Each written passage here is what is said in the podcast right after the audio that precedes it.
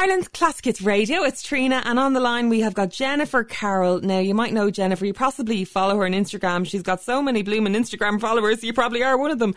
She has a new book out. It is a memoir and a cookbook all in one. Uh, welcome to the show, Jen. How are you? Hi, Trina. I'm good, thank you. How are you? Well, first of all, how did you manage to get this many Instagram followers? 125,000. Because I've been looking at mine and I'm embarrassed. I know I was very late to the game with Instagram. I only joined recently. I think I've got a thousand. So if anybody would like to follow I know, me, a thousand is good. yeah, if anyone would like to follow me, Trina Mara Show. Actually, Jen, you need to plug this on your Instagram. Get some of your followers to follow me. Yeah, I'll throw it up on my story there.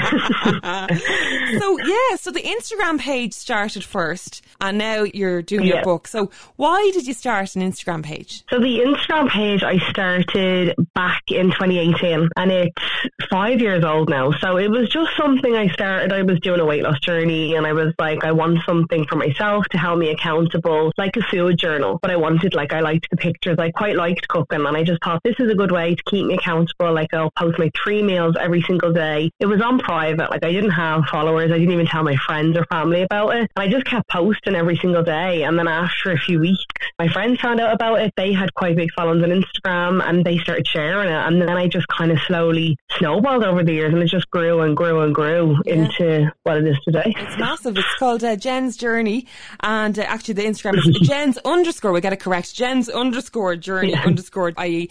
But the, the reason you, I mean, you had a, a big amount of weight to lose, didn't you? Yeah, so I've lost 12 stone in total now. I was about, yeah, so just over 12 stone in the last, I, I think the first year I lost 10 stone and that was massive. That was monumental for me. And then the second year I lost two stone. And then in the last kind of three years, I've been just really working on maintaining it, dropping a little bit more and more kind of like my fitness and stuff. When you have a big amount of weight to lose, and I know only too well about struggling with weight. Okay, I've struggled with weight my whole life. Um, it can feel like such a mountain to climb, can't it? Yeah, no, absolutely. And I always say that to everyone because when you say, you know, oh, I lost 10 stone a year, people are like, oh my God. But I mean, I never set out with that intention. I didn't wake up one day and be like, I'm giving myself 12 months to lose 10 stone. That was never, I mean, if I had have, I think if I put that pressure on myself, I probably wouldn't have been as successful with the weight loss. But I think it was just, you know, small changes, introducing daily habits and gradually over time, it was coming off. I, I think what I learned after years and years of dieting since I was a young child was, you know, putting too much pressure on yourself, restricting myself too much, or, you know, taking away the things that I like. It never, I always ended up, you know, feeling like, oh, I failed and I throw the towel in. And it was just that vicious cycle. So this time I was like, I'm not restricting myself. I'm not going to go, you know, to the gym five days a week. I'm not going to put any kind of pressure, just small changes, more cooking, you know, healthy, easy recipes. And it just worked for me. Yeah. Now you had a big reason to lose this weight as well. The fact that you're a mum. Yeah, so I had like over the years, like I said, from when I was a very young, very young child, I was kind of trying all the diets that were out at the time and nothing ever worked and I was just always unhappy. And then I moved to London when I was 19 and I was living there for about nine, almost nine years and I was in a relationship and then I ended up having my son over there that relationship turned abusive. And I think in the last two years that I was there, I really gained like a substantial amount of weight in a short space of time. And I think I realized at that point, you know, I have to get home. I want to come back to Ireland. I have an almost two year old that I need to keep up with. And I knew I had to make the changes for him. It wasn't just about me anymore. You mentioned to me there off air, Jennifer, how you bought yourself a weighing scales, but it didn't actually record your weight because you were too heavy for it. Yeah. So that was when I first decided, like I said, you know, I was like, I tried Atkins, I tried Weight Watchers, I tried everything. And then I remember it was in the February before I started. I was like, I'm going to do a, ju- you know, a juice cleanse or a smoothie cleanse diet. And I had been at my GP and I did 30 days straight of having one meal and I think two smoothies or something like that. And I went and got myself a weighing scales. And then I realized I was obviously over you know, the max number the scales went to. So I didn't know what weight I was. And I had to go to my GP and really, really tried to do this juice cleanse. And I remember I didn't really lose any weight. And that was, I ended up discovering then I did have an underactive thyroid. Now, I don't think that was the reason for how I got as big as I was, but I think it definitely probably affected when I tried to lose weight. So then I went out and got myself a like Weight Watchers weight, weighing scale, I think it was, and decided that I would actually start tracking it. And I was on my medication. I was really starting to kind of look after myself. I just started with the food first. I didn't start with any kind of exercise or anything like that. I was like, I'm just starting with the basics, more home cooking. And I did start to see the weight obviously coming off a little bit quicker. Now, you said as well, secret eating was a thing for you. Yeah. So that was a massive thing. Um, I know I struggled a lot when I was in, I was at uni training to do theatre and I was very self conscious of my size in kind of my mid 20s. And I'd went to, this was before I had my son, I went to the GP and I was really considering weight loss surgery in the UK. And he was like, you know, you're a good candidate, you're relatively healthy, like you're young. And I went home to think about it. And it was, that was when I think I realized, you know, my eating habits, it's not just, you know, like I had an eating disorder. I think people when they think of eating disorders are going to think the opposite end of the scale, you know, like bulimia, anorexia, that. But I definitely was an emotional eater, a secret and a binge eater since I was very young. And I think over the years, it, like it was quite easy for me to hide. I mean, it wasn't easy to hide because I was physically getting bigger and bigger and in denial to everyone around me that I was eating. But it was easy for me to hide my binges on my secret eating. And I knew for myself that the surgery wouldn't be the answer. I just knew that if I get the surgery, I'm not working on my mind or my mindset. I kind of, that's why I was like, I need to start from within. And I still didn't get that aha moment, as you'd say, until I had my son. He was definitely, I think, my like my reason, my purpose, I suppose, to yeah. kind of want to lose the weight. Of course, and even the fact of you know when you have a baby and you're down in your hunkers, you're changing nappies, and you know when they get to the yeah. age they're going to the playground, they're running around. You don't want to be the one who can't participate with them and can't play with them and can't exactly, do yeah. and can't see to their needs. You know, it's awful.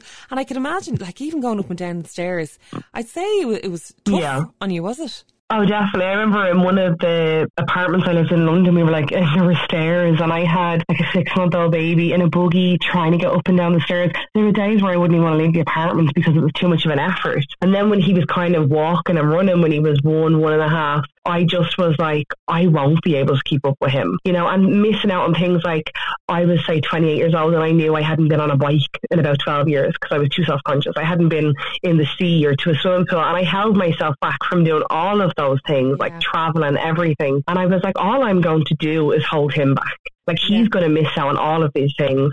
At that time, I became a single parent, and I was like, I'm raising him on my own, and I hold myself back so much that that's just only going to hold him back. And I think that really hurt me because you know, I didn't want to put that on him. He didn't deserve that, and I wanted to kind of be the best parent for him.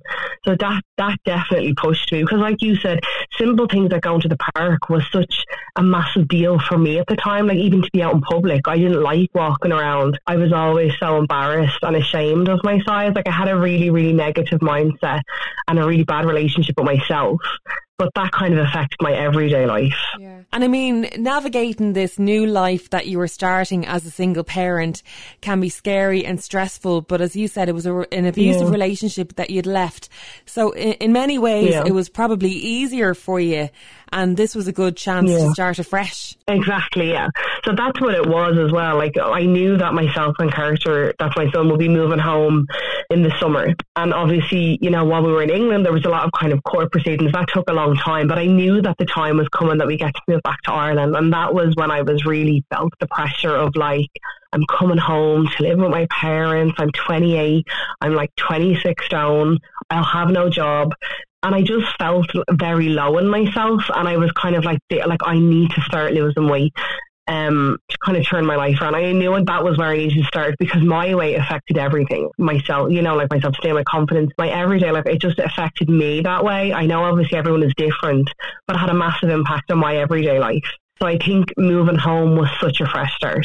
Like I always remember saying, like my dad came over, he collected me a car, he had a van, we got the boat home, and the day we like drove off that boat back in Dublin, it was like I'd shed the weight physically because I just felt so much lighter and freer. Like I was home with my family, my friends. I had that support.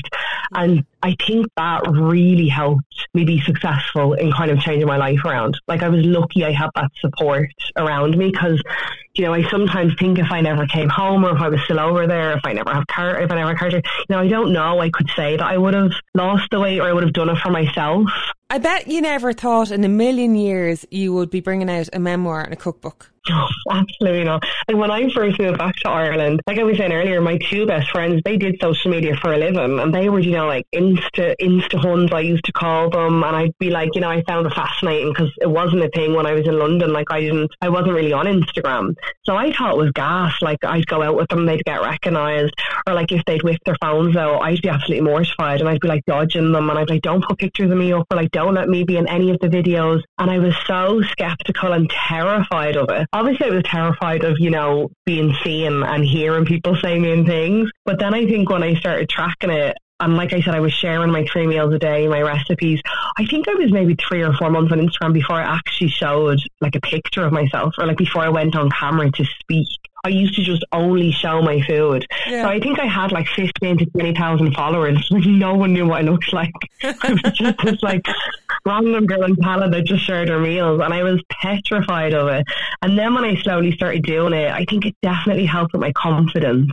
It kind of gave me like, you know, a creative outlet. I got to interact with so many people in similar boats to me, like whether it was the weight, whether it was, you know, the domestic violence. I had so many people message me and reach out to me that like like none of my friends had ever been in those situations. So it was kind of hard sometimes to talk to someone. And then I had this like, you know, hundreds of people online that would reach out in similar situations and having those kind of conversations helped as well. But I never in a million years imagined you know, I felt quite vulnerable, I suppose, writing the book because it's so permanent and it's so out there and you're really sharing your story. Yeah. And I never in a million years thought that I'd be like in a position where I'd even want to do that. Like I'd never even imagine it for myself. So like it's been a long journey, and I've, like we started the book back in 2021, so it's been it has been a long journey. So I'm delighted it's finally out there now, and I think I do finally feel quite proud of it. And just like hopefully my biggest thing is that like when character's older, he's proud too because it is obviously his story too. Yeah. Well, I am looking at uh, the book, and I'm also looking at your Instagram and some of the recipes here. I'm actually salivating. Would you ever send some over to me? um, and it's, no, it's great because I mean, literally, the first thing we do when we get up in the morning, I don't know about you, but I certainly, the first thing I'm on, I'm on the phone, checking out what's been going yeah. on in the world overnight, looking at Instagram, looking at social yeah. media.